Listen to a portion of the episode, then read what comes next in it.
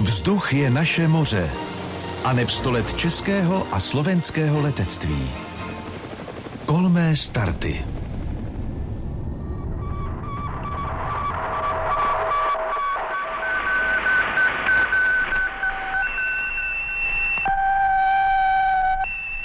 Nedílnou součástí historie československého letectví je samozřejmě i zapojení Československé socialistické republiky do kosmického programu. Do něho jsme se zapsali hned v prvopočátcích kosmického věku a už od poloviny 60. let začala spolupráce na vědeckých pokusech. V roce 1967 bylo založeno mezinárodní uskupení Interkosmos, které združovalo východoevropské státy. O jeho programu hovoří akademik Jaroslav Kožešník. V naší spolupráci Interkosmu jsme přistoupili na základě moskevské dohody, kde jednotlivým stranám bylo umožněno pracovat eh, také v prostoru, zatímco do nedávných dob jsme pracovali pouze na zemi. Postupně budeme, protože jsme teď nabili teprve zkušenosti v tom, jak konstruovat takové přístroje pro raketu, protože tam jsou zcela zvláštní podmínky, že jo, je tam otázka přetížení, že jo, otázka vibrací, je tam otázka i vzájemného působení přístrojů na sebe, tak my jsme se seznámili s těmi podmínkami, jaký musí vyhovovat všechny přístroje, které se dávají na raketu, aby potom bezpečně a správně pracovali. Mezi první, kteří se do toho zapojili, patřilo právě Československo připomíná letecký publicista Petr Kolman. To se podílelo na plánování řady pokusů v kosmickém programu, na výrobě technologií do spojovacích družic a podobně. Na obežné dráhe Zeme pokračuje v letě umělá družica Interkosmos 1, vytvorená vedcami socialistických krajín. Je to velká udalost spolupráci vedcov socialistických krajín a výsledok niekoľkoročnej práce. Na tejto práci sa zúčastňujú výskumné pracoviska v Bulharsku, Polsku, Rumunsku, Československu a v Sovietskom zveze. Je potešením pozorovať teraz z týchto staníc novú umelú družicu, ktorá je vybavená prístrojami viacerých socialistických krajín. Tato spolupráce vedla k tomu, že již v polovině 70. let se začalo uvažovat o tom, že budeme mít i prvního kosmonauta. Byla vybrána skupina uchazečů, z kterých bylo ve hvězdném městečku vybráni dva, s kterými se počítalo na kosmický program a na let do vesmíru.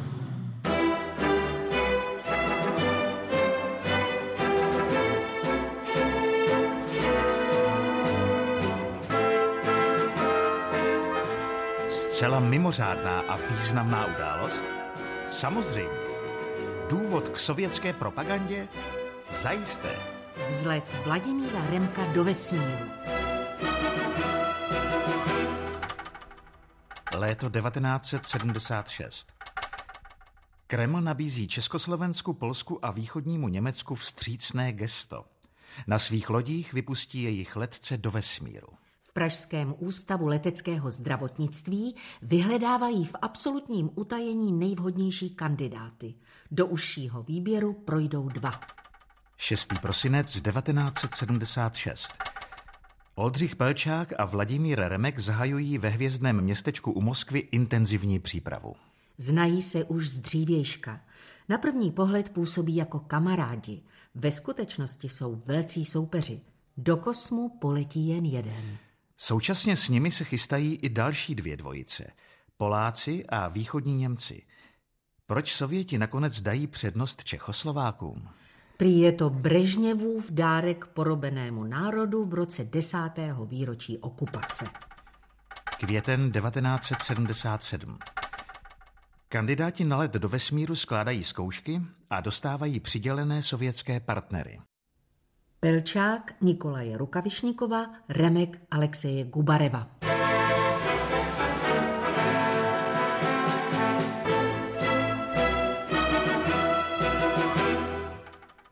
Osmnáctý únor 1978. Obě posádky přilétají na kosmodrom Bajkonur v Kazachstánu, ve městě tehdy zvaném Leninsk. Start je plánován na 25. února na počest 30. výročí vítězného února. Remek se v roce vítězství dělnické třídy narodil. Jeho otec byl Slovák, matka Češka. Dokonalý produkt československého zbratření. Poletí Remek nebo Pelčák? To se do poslední chvíle tají. Čtyři dny před startem nás lékaři důkladně vyšetřili. Ve volných chvílích jsme sportovali a večer chodili do biografu. Museli jsme však být od ostatních diváků v kinosále odděleni skleněnou stěnou. Všichni, kteří přicházejí se čtveřicí kosmonautů do styku, jsou pod přísným lékařským dohledem. Ve vesmíru pracují v Salyutu 6 Romaněnko a Grečko. Návštěva ze země jim na stanici nesmí zavléct infekci.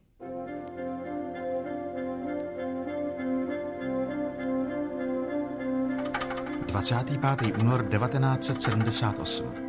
Plánovaný den startu Sojuzu 28. Start se však na poslední chvíli ruší. Je přeložen na 2. března. Prý se vyskytly nečekané technické problémy. Jaké o tom se nemluví? Nevědí to ani sami kosmonauti. 26. únor 1978. Konečně definitivní verdikt. Závěrečnými zkouškami na trenažérech prošly obě dvojice. Podle sovětských instruktorů výcviku byli Gubarev a Remek o něco lepší. Proč nakonec zvítězí Remek a ne Pelčák? Moskva si prý přála, aby do vesmíru letěl voják, tedy plukovník Alexej Gubarev. Pelčákův partner byl civilista. Ovšem, jak se dostal ke Gubarevovi právě Remek? Hrálo v tom roli, že jeho otec byl velké zvíře? Velitel československého letectva? Vysoký funkcionář Ministerstva národní obrany? Kdo ví? Už jsem se s tím smířil, konstatoval Pelčák po letech. Hůř to nesl můj ruský kolega. Když nám to řekli, koupili jsme si láhev vína, zavřeli se v hotelovém pokoji a nadávali na protekci a na bordel.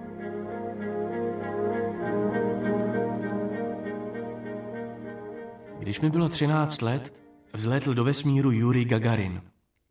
Tehdy jsem začal snít o tom, že budu kosmonautem. Létat jsem se učil v Košicích. Pak jsem šel na vojenskou leteckou akademii v Moskvě. Bylo to dobré rozhodnutí. Čtvrtek 2. března 1978. Kosmodrom Bajkonur.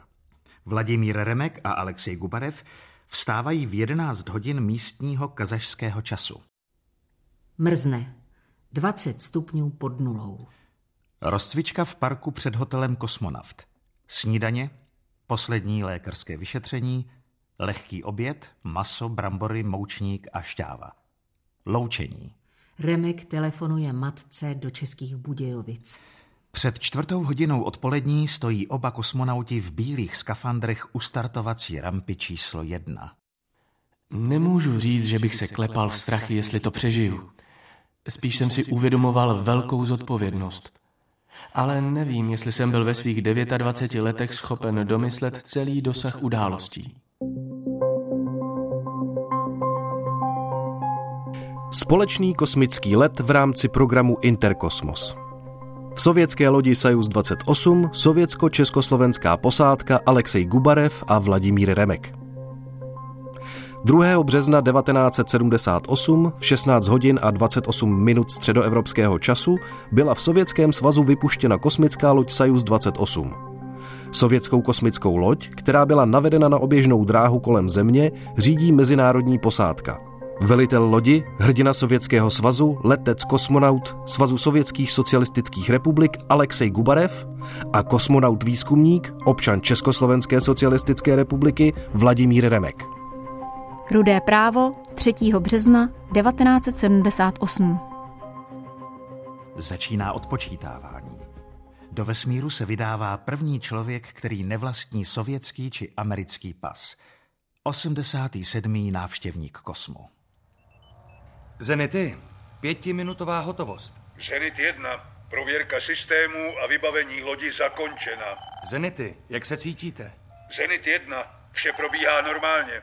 Zenit 2, vše v pořádku, cítím se dobře. Přeji vám úspěšný start a navedení na dráhu. Odtikávají poslední minuty, poslední vteřiny. Proběhla ještě řada povelů a pak odpočítávání. Pět, čtyři, tři, dva, jedna, Start. Nejprve krátký záblesk pod raketou, pak narůstající záření osvětlující první mraky kouře rozlévajícího se po stepy z šachty pod raketou. Pak teprve na pozorovatelnu vzdálenou 1,5 kilometru od rakety doléhá první hluk. Rudé právo 3. března 1978.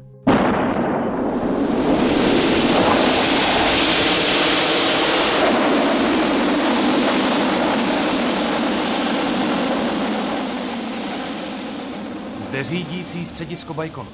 Vypuštění probíhá normálně. Zde Zenit 1, cítím lehké kolébání. Oddělují se čtyři vyhořelé bloky prvního stupně rakety. Odpadá druhý stupeň. Zapaluje se třetí stupeň. Zde Zenit 2. Viděl jsem záblesk od motoru. To je v pořádku. Let probíhá podle programu. Při startu v kabině ležíte a přetížení pociťujete asi tak, jako když do vás něco narazí. Po odpadnutí druhého stupně přetížení na okamžik ustane a člověka to hodí kupředu jako při prudkém zabrzdění auta. Zapálení třetího stupně vás zase přitiskne do křesla. Za necelých devět minut se Sojus dostává na oběžnou dráhu. První okamžiky stavu bez tíže nejsou příjemné. Krev, dosud soustředěná v dolní části těla, se rozlévá rovnoměrně do celého organismu. Remek cítí, jak mu otéká hlava. Není mu dobře, trpí kinetózou. Nevolnost cítí i Gubarev, přestože je zkušený kosmonaut. Už má za sebou měsíční pobyt ve vesmíru. Stav bez tíže to je fantastická věc. Člověka nic neomezuje v pohybu prostorem. Dává mu pocit naprosté svobody. Je to unikátní zkušenost. V pozemských podmínkách ho nelze dlouhodobě napodobit.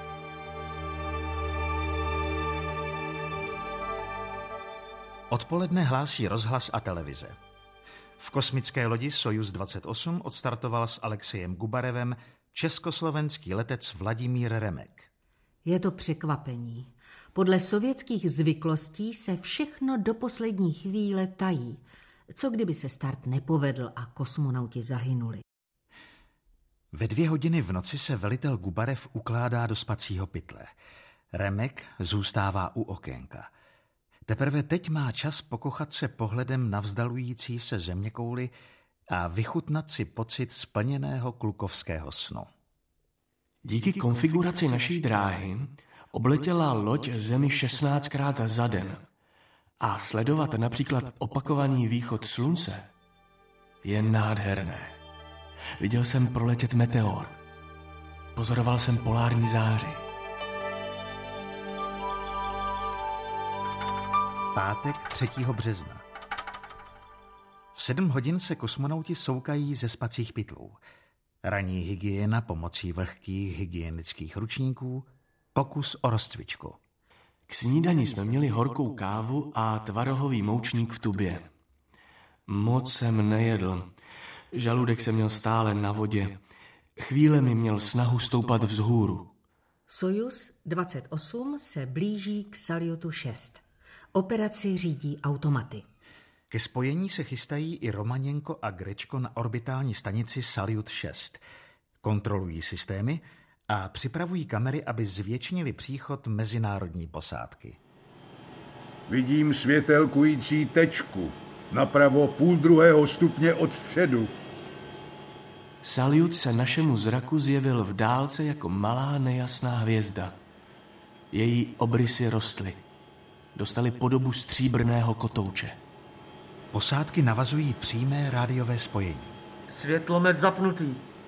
Vidím rozsvícený stykovací úzel. I barevná poziční světla jsou dobře viditelná.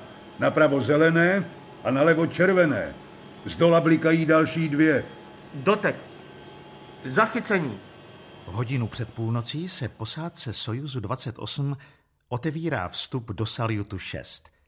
Po 29 hodinách od startu se konečně Remek s Gubarevem ocitají na vesmírné stanici, kde je vítá Romaněnko a Grečko. Návštěvníci vplouvají dovnitř. Objímají se s hostiteli, poplácávají po ramenou a pak podléhají stavu bez tíže. Teď už jen odeslat pozdravné telegramy nejvyšším komunistickým představitelům svých zemí, Husákovi a Brežněvovi.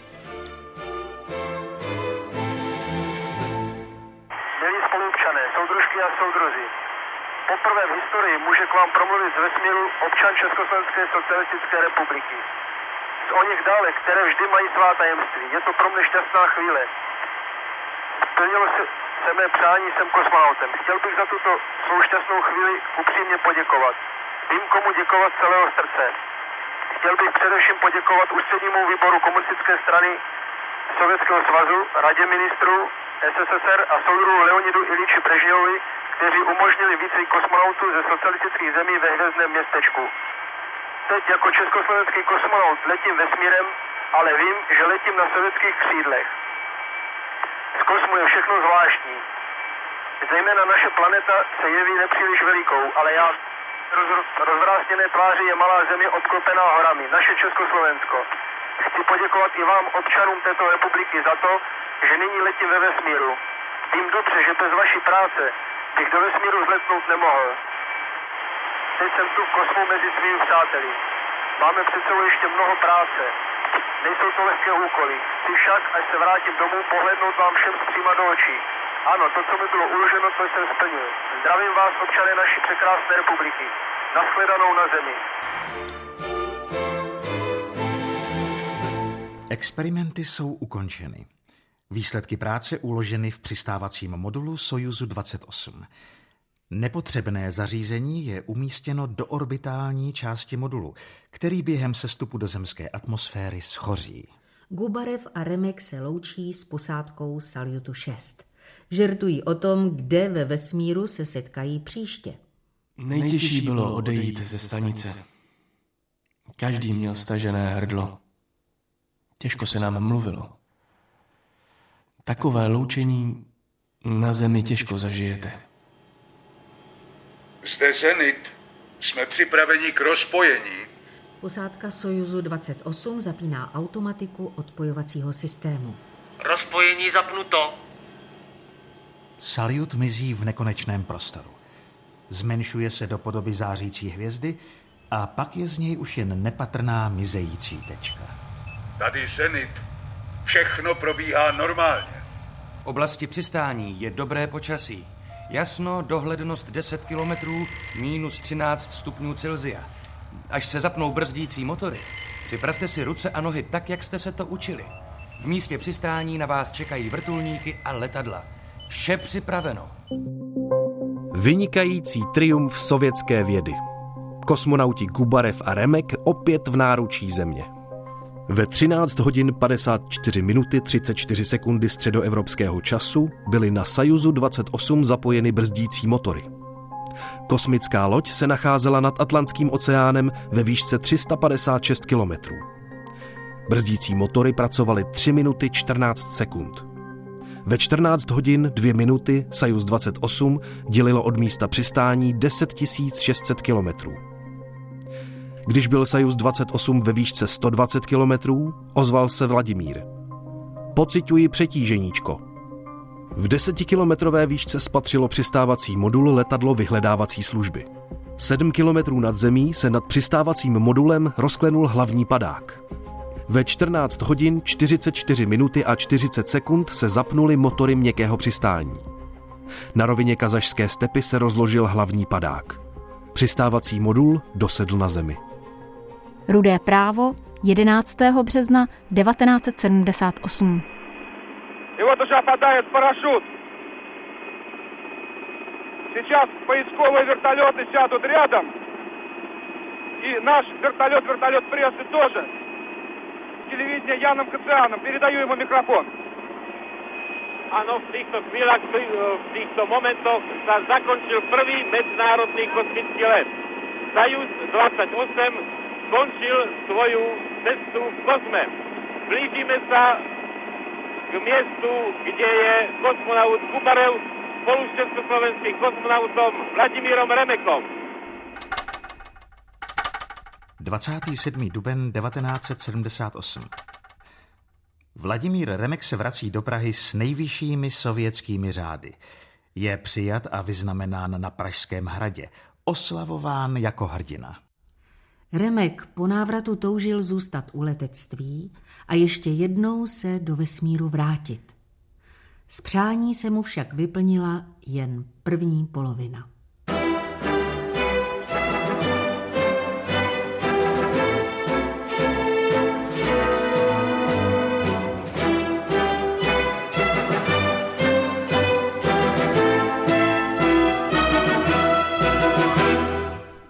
Přistávací modul kosmické lodi Sajus 28, se kterým Vladimír Remek přistal v kazašské stepy, můžeme vidět v leteckém muzeu ve Kbelích. I když žádný Čech už do vesmíru neletěl, přesto jsme v kosmickém programu nezaháleli.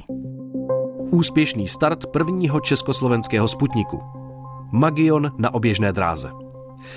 V souladu s programem vědecké spolupráce socialistických zemí Interkosmos byla dne 14. listopadu 1978 v 18 hodin 45 minut středoevropského času uvedena na samostatnou oběžnou dráhu Československá umělá družice Země, určená pro výzkum magnetosféry a ionosféry nazvaná Magion.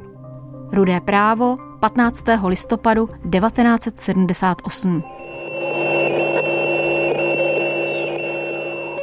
Tak to jsou signály první československé družice, kterou zaznamenali pracovníci Ionosférické observatoře Geofyzikálního ústavu Československé akademie věd v observatoři v Panské vsi u Dube v okrese Česká Lípa.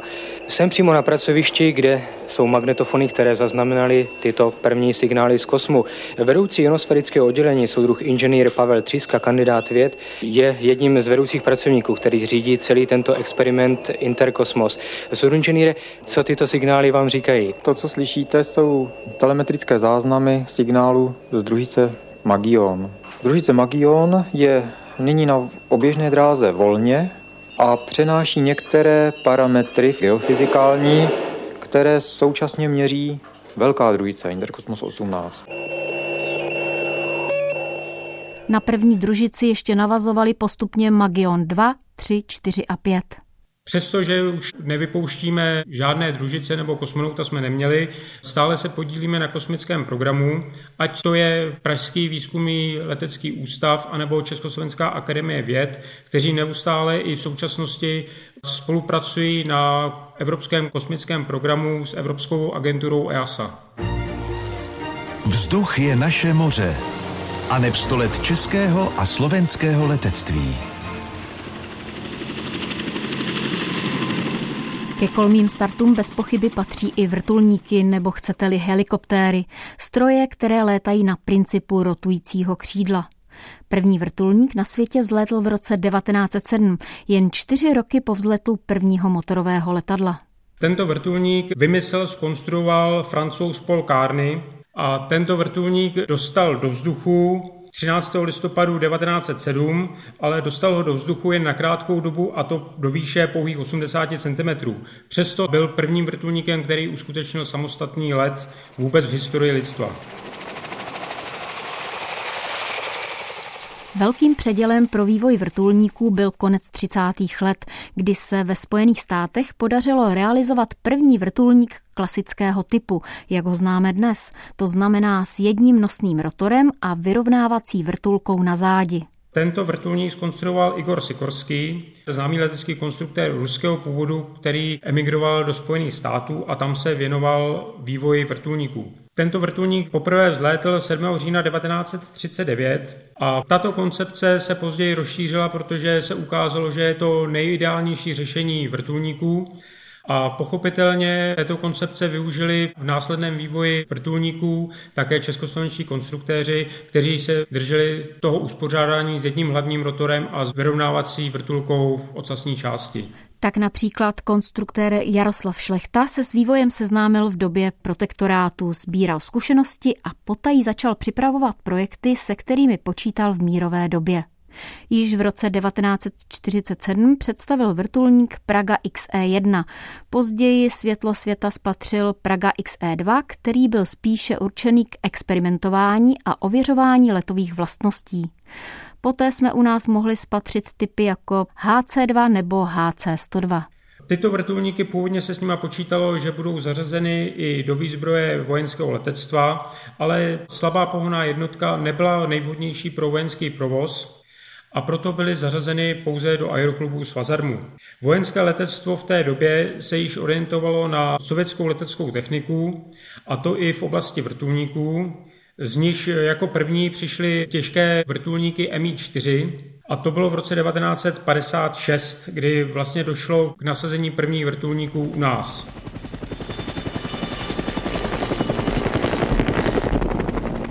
Nesmíme zapomenout na jednu zajímavost. Na sklonku druhé světové války zavedli Němci výrobu vrtulníků v podzemní továrně v Rapštejně u České Lípy. Po válce převzala pražská Avia dva její rozpracované kusy a dopracovala je do letu schopnosti.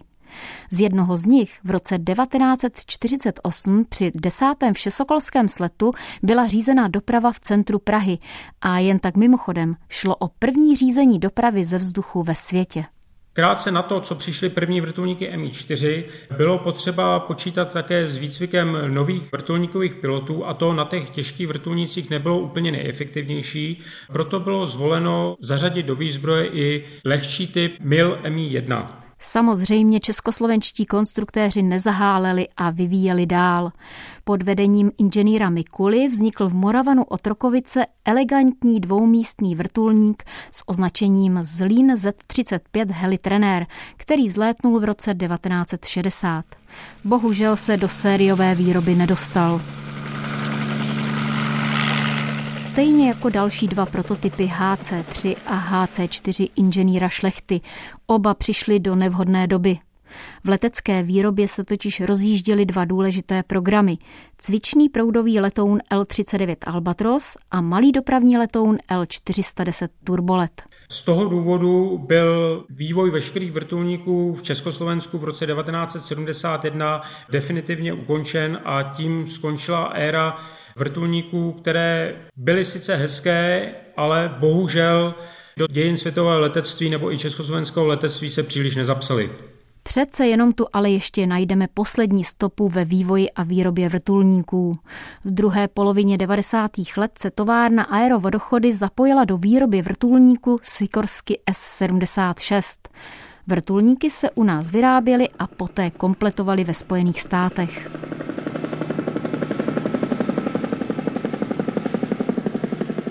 Vrtulníky byly a jsou především využívány pro vojenské účely.